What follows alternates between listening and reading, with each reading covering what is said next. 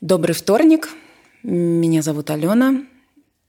И мы сегодня в переулочках Арбата в очень красивой студии делаем то, что мы делаем уже давно. Но вот совершенно в новом формате. Раньше мы просто предпочитали шумные кафе есть, а теперь я не знаю даже, что это ЗОЖ или старость. Но теперь мы решили делиться с вами. Нет, нет, не ЗОЖ, потому что мы пьем вино. Это точно не ЗОЖ. Но просто нам стало важно поделиться с вами своими текстами и, наверное, зафиксировать их в реальности э, для того, чтобы, ну, для того, чтобы вы знали, как это делается. И, может быть, тоже делали что-то свое. Тема у нас сегодня «Пять тысяч друзей» возникла прямо как мостик в прошлый раз э, из одного из текстов, вот из Светиного текста. И мы решили, что ну, это должно быть что-то про друзей. Я прям судорожно мучилась по поводу того, что это обязательно про соцсети. Но как-то решила, что нет, не обязательно. И поэтому мой текст э, про путь героя и про то, как люди, может быть, и друзья, и не друзья, меняют нас. Близкие, не близкие. Ему нравилось нравиться. Как всем, но чуточку больше. И мужчинам, и женщинам. Только ко вторым он относился, как к чему-то непознанному. Они чувствовали и радостно брали под крыло. На выходе из офиса ждала на ланч Хельга, служившая в секретариате и явно симпатизирующая. В непринужденной болтовне между салатом и горячим Хеля неожиданно предложила – «Слушай, Андрес, такое дело. Я почти что без крыши. Хозяйка оперативно попросила съехать. Якобы с мужем разводится. Я нашла двушку тут рядом с офисом. В центре мне одной не потянуть. Все подружки по парам. Может, э, нам вместе? Ты как?» Андрей считывал знаки. Он даже слегка опешил от столь быстрой возможности осуществить свою недавно осознанную мечту. Москва, центр, жизнь и сепарация от маминого ига. Чтобы не передумать, он тотчас согласился. Вместе с Хельгой они поселились на улице Щепок. Щепок оказался бодрящим. Андрей опьянел от свободы, обрушившейся на него после лавины маминых слез и серьезного разговора о бессмысленности подобных трат. Мама манипулятивно отобрала машину, но его уже было ничем не остановить. Юноша из Подольска, вся Москва теперь была легко доступна. Его восхищали трехметровые потолки квартиры, долгожданная собственная комната без брата и возможность в любой момент выйти в центр никогда не спящего города, безотчетно впитывать его со всеми вытекающими последствиями. Теперь по утрам он завтракал в кафе у Плешки, наблюдая, как бегут из метро студенты на утренние пары. Собственная неспешность казалась признаком элитарности. Приятного во всех отношениях юного риэлтора клиенты привечали, а он с интересом наблюдал за жизнью состоятельных людей и видел в ней мало ненужной суеты. В обед он зачастил в кино, а после ужина иногда приглашали на бокальчик. Жизнь кружила и кружилась, затягивая в свою воронку. Малознакомая Хельга стала выносимо близкой подругой, с душевными вечерами на общей кухне, сплетнями о коллегах и гаданием на рунах. Понаехавшая из российской глубинки и потертая жизнью Хеля учила секретарским премудростям, как ориентироваться в жизни и получать от нее сразу и все. Она не теоретизировала, а активно практиковала.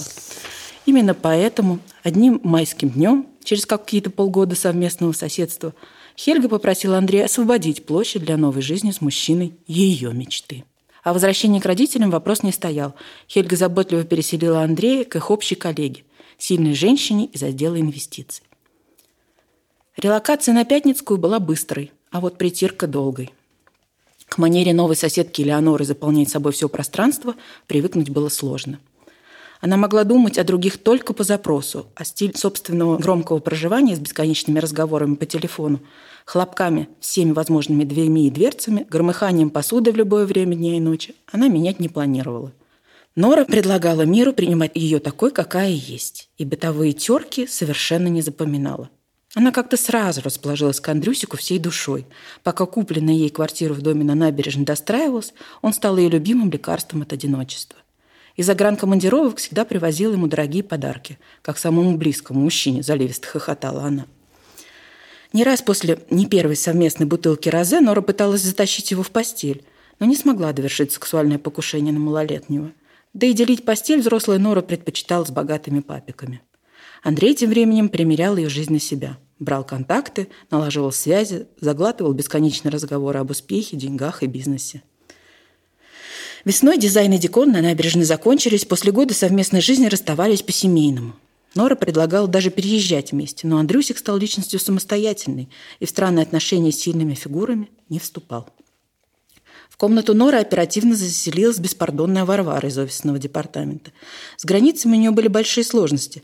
Она позволяла себе не только опустошать чужие полки в холодильнике, но и регулярно водила мужчин и громко занималась сексом. Андрей даже решил озаботиться и своей личной жизнью, оттягивая возвращение домой. Но в какое бы время он ни вернулся, низкочастотные вибрации в варварской комнате транслировались на полную громкость. Жить в этом вертепе было сложно. А выселить Варвару с ее влиятельными любовниками не представлялось никакой возможности. Андрей стал чувствовать, что задыхается. Пришлось уйти на соседнюю Ордынку, сталинский дом с колоннами, где сразу задышалось легче – Специалисту по аренде пришлось изрядно потрудиться над демонстрацией личных счетов в банке и подтверждением собственного социального статуса. Владельцы хотели сдавать свою двушку только семье. Найти подходящую жену помогла корпоративная рассылка. После тщательного отбора в пару была выбрана интеллигентная барышня из маркетинга – Совместная жизнь с мужчиной рядом с офисом названной жене Лилии нравилась. Регулярное нашествие коллег на, на их кухню, бесконечное поглощение Андреевой иностранной библиотеки, полное отсутствие какого-либо напряжения, весь быт лег на мужественные плечи Андерса. Лилии нравились греческие имена. Впервые в жизни он мыл полы за двоих, пока выпускница МГИМО красиво возлежала на съемном диване с бокалом кьянти и капота в подлиннике. Его воззвания к Лилии об искусстве чистоты пролетали мимо ушей. Следуя Нориным заветам, он получил диплом по экономике, купил машину, и все, казалось бы, шло хорошо в центре жизни. Но Андрей все чаще стал просыпаться с комом в горле. Заржавевший голос беззвучно рвался наружу, но не был услышан. Творческая натура, когда-то пробужденная английской филологией, искала новых реализаций. Очередная весна ворвалась в его жизнь творческим вихрем. В квартире на Ордынке часто репетировали. Андрей писал сценарий корпоративных спектаклей, коллеги охотно включались в работу театральной мастерской, и это наполнило жизнь новым смыслом. В комнате летними ночами он стал видеть один и тот же сон. Он ставит пьесы с Шекспиром, и эта отчетливая речь драматурга повторялась из раза в раз. Летним утром Андрей проснулся с твердым намерением – режиссура и избавиться от всех соседок мира – Следующий адрес за Москворечья был выбран в соседстве с мужчинами. Витающая в воздухе мечта вдохновляла на изменения. Запуск нового сценария, напитаться мужеством. Выдержать этот эпизод сериала оказалось еще сложнее. Быта вовсе не было. И с оплатой за квартиру у недорогов соседей была беда. Андрею приходилось кредитовать всех, чтобы не выставили в комплекте из приличной трехкомнатной сталинки. Мужской профсоюз захотелось покинуть буквально через два месяца после вступления. Мечта привела его за собой поближе к ГИКу, на улицу Бориса Галушкина. Но судьба не благоволила. После переезда Андрей тщетно пытался избавиться от последствий проживания в квартире милого Сиама. Запах кошачьей мочи, обожаемый гурманами, после всех химических экспериментов лишь усиливал отвратительный кошачий дух.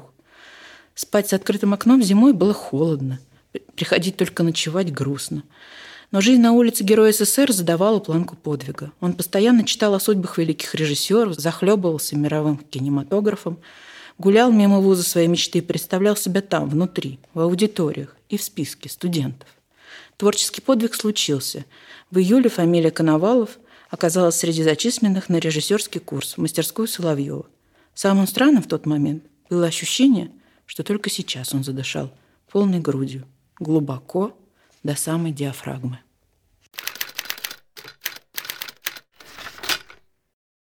Поступайте в Авгик. Так хорошо было прогуляться по Москве. Да, просто вообще, это просто колоссальное удовольствие. удовольствие. Спасибо да. за эту прогулку. По этим улочкам, по этим переулочкам. Я прям представляла себе дома. Думаю, так, где там могут быть э, там трехметровые потолки, где такие, где колонны. Как будто заглянули в, в окошки, да? В окошко в одно, окошко в другое, и там казалось бы, одна и та же жизнь одного и того же человека в этих разных окошках, но насколько она видоизменяется с течением времени, а, из-за встреч с другими людьми, из-за соприкосновения с другими людьми. Просто мне кажется, это вот, вот. это переселение еще, оно очень э, как-то характеризует студенчество у человека, который вот э, изначально не из Москвы, потому что я прямо вспомнила все истории э, своих знакомых и подруг, э, которые приехали поступать в Москву и тоже миллион раз переезжали, съезжались, эти соседи, соседки, квартиры там на одной и той же улице, бесконечная какая-то смена этих комнат, и как-то действительно вот этот квартирный вопрос студенческий. Э, Испортил ты... не только москвичи. Да. Не, на самом деле, и мне кажется, вот э, люди, которые пережили такого плана студенчества, они прям вообще заряжены на квартиру в Москве и действительно разбираются лучше москвичей порой. Вот э, где какой дом, в каком конкретно доме они хотят жить. Очень целеустремленно идут к своей мечте по расселению. Несмотря на то, что это было написано там приличное время назад, а, я вот сейчас э, тоже слышу подобные истории. Я всегда удивляюсь, как, например, девочки молодыми рассказывают, что они там с кем-то делят не только, не просто комнату, а, например, диван. Вот, и потом они вот они съезжаются, потом разъезжаются и больше никогда друг про друга не вспоминают. Да. И для меня это так удивительно. Да. А где здесь пять тысяч френдов, скажи мне?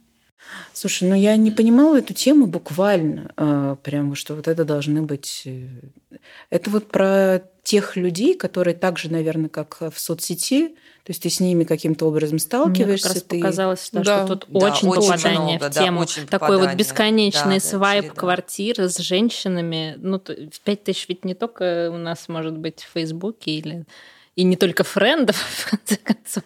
Да, Мне показалось, здесь очень похоже на вот эту социальную сеть, которая такая, ты проходишь сквозь нее, она проходит сквозь тебя, не оставляя ничего или оставляя что-то непонятно что. Вот это ощущение, что ты не сам живешь, а чужую жизнь, это все пролистывая. Мне как показалось, как раз очень классно получилось. Да, мне тоже показалось, Просто что очень четко. Через квартиру. И как раз, мне кажется, вот именно такие люди, вот как ты говоришь, парадоксально, что вот они делят там ванную комнату или там, не знаю, диван даже, и потом расходятся, никогда не вспоминая друг о друге. И как раз, мне кажется, вот это те самые люди, из списка друзей на Фейсбуке, про которых ты сто лет вообще ничего не слышал, но 10 лет назад там, или 15 лет назад вот шерил с ним или с ней диван. И потом там была корпоративная рассылка, то есть это еще те друзья, которых ты добавляешь, да, когда приходишь на новую работу, ты добавляешь тут же коллег в соцсети, ну, как правило. И иногда это, ну,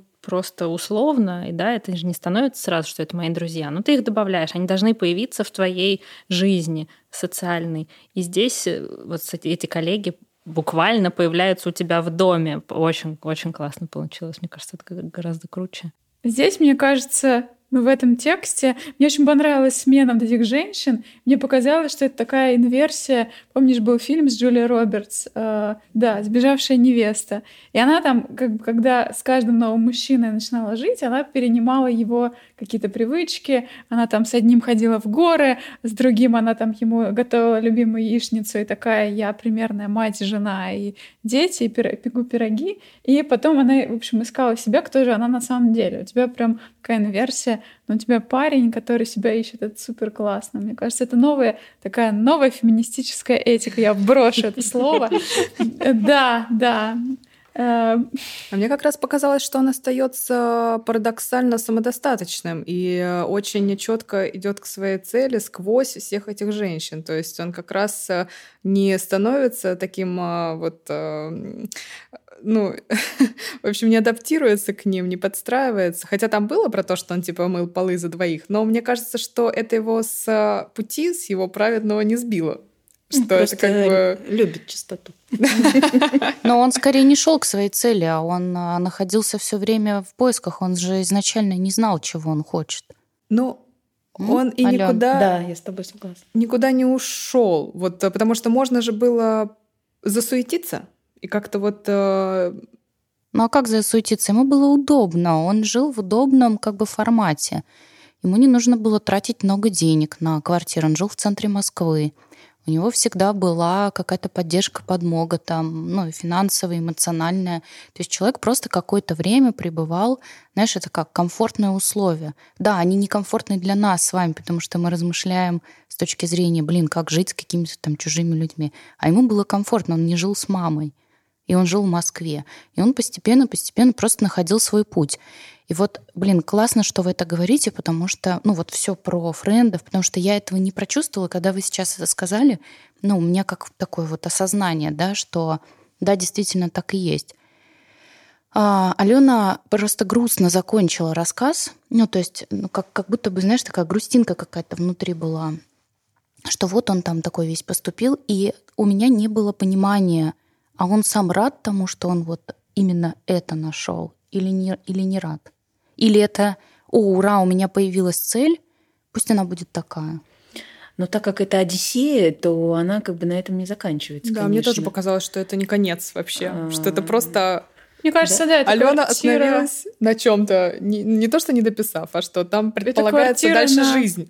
Продуваемая вообще всеми ветрами. Я жила на ней улице Бориса Галушкина, потому что на ней общежитие в ГИКа стоит. Еще два огромных здания — это общежитие МЧС. Каждое утро там эти собираются собственно, МЧСники, как на плацу, и, и она настолько вообще неуютная и ужасная, что я хочу пожелать герою очередного переселения. Да, куда-нибудь, просто куда-нибудь, не знаю, хотя бы на, Ордынку. на ботанический сад вот можно поехать. Ну да. Там. Ну, но вы же знаете, что... Я надеюсь, этот выпуск нам оплатит какой-нибудь все таки девелоперское или риэлторское агентство. Мы, я надеюсь, все таки как-то начнем продавать рекламу. Да, да, Алена? Да, ну почему нет? Главное задаться целью. Нет, мне кажется, что э, как раз э, я не закончила, а вот сделала, что вот этот... То есть на тот момент он выдохнул, вдохнул и выдохнул глубоко. То есть, но он действительно э, по жизни в поиске. И с момента там, поступления в ГИК, в ВГИК у него будет другой поиск просто. С жен... Уже, может быть, без женщин. Здесь мне важно было показать вот это вот ассорти действительно таких разных типажей, которые э, так или иначе э, с ним шли по жизни, и каждый вносил действительно свою какую-то небольшую лепту. Да, через них он рос. Да? То есть все-таки ну, его рост, ты сказал, что это путь героя. Ну, мне кажется, что... Собирал ну, что, материал да, для да, режиссуры. Да, да, да. Ну и для этого тоже, да. Это был подкаст «Второй вторник». Э, рассказы про друзей переходят к Анне Шипиловой. Сейчас будет что-то вау. Продолжайте нас слушать. Подписывайтесь на наш подкаст. Мы везде.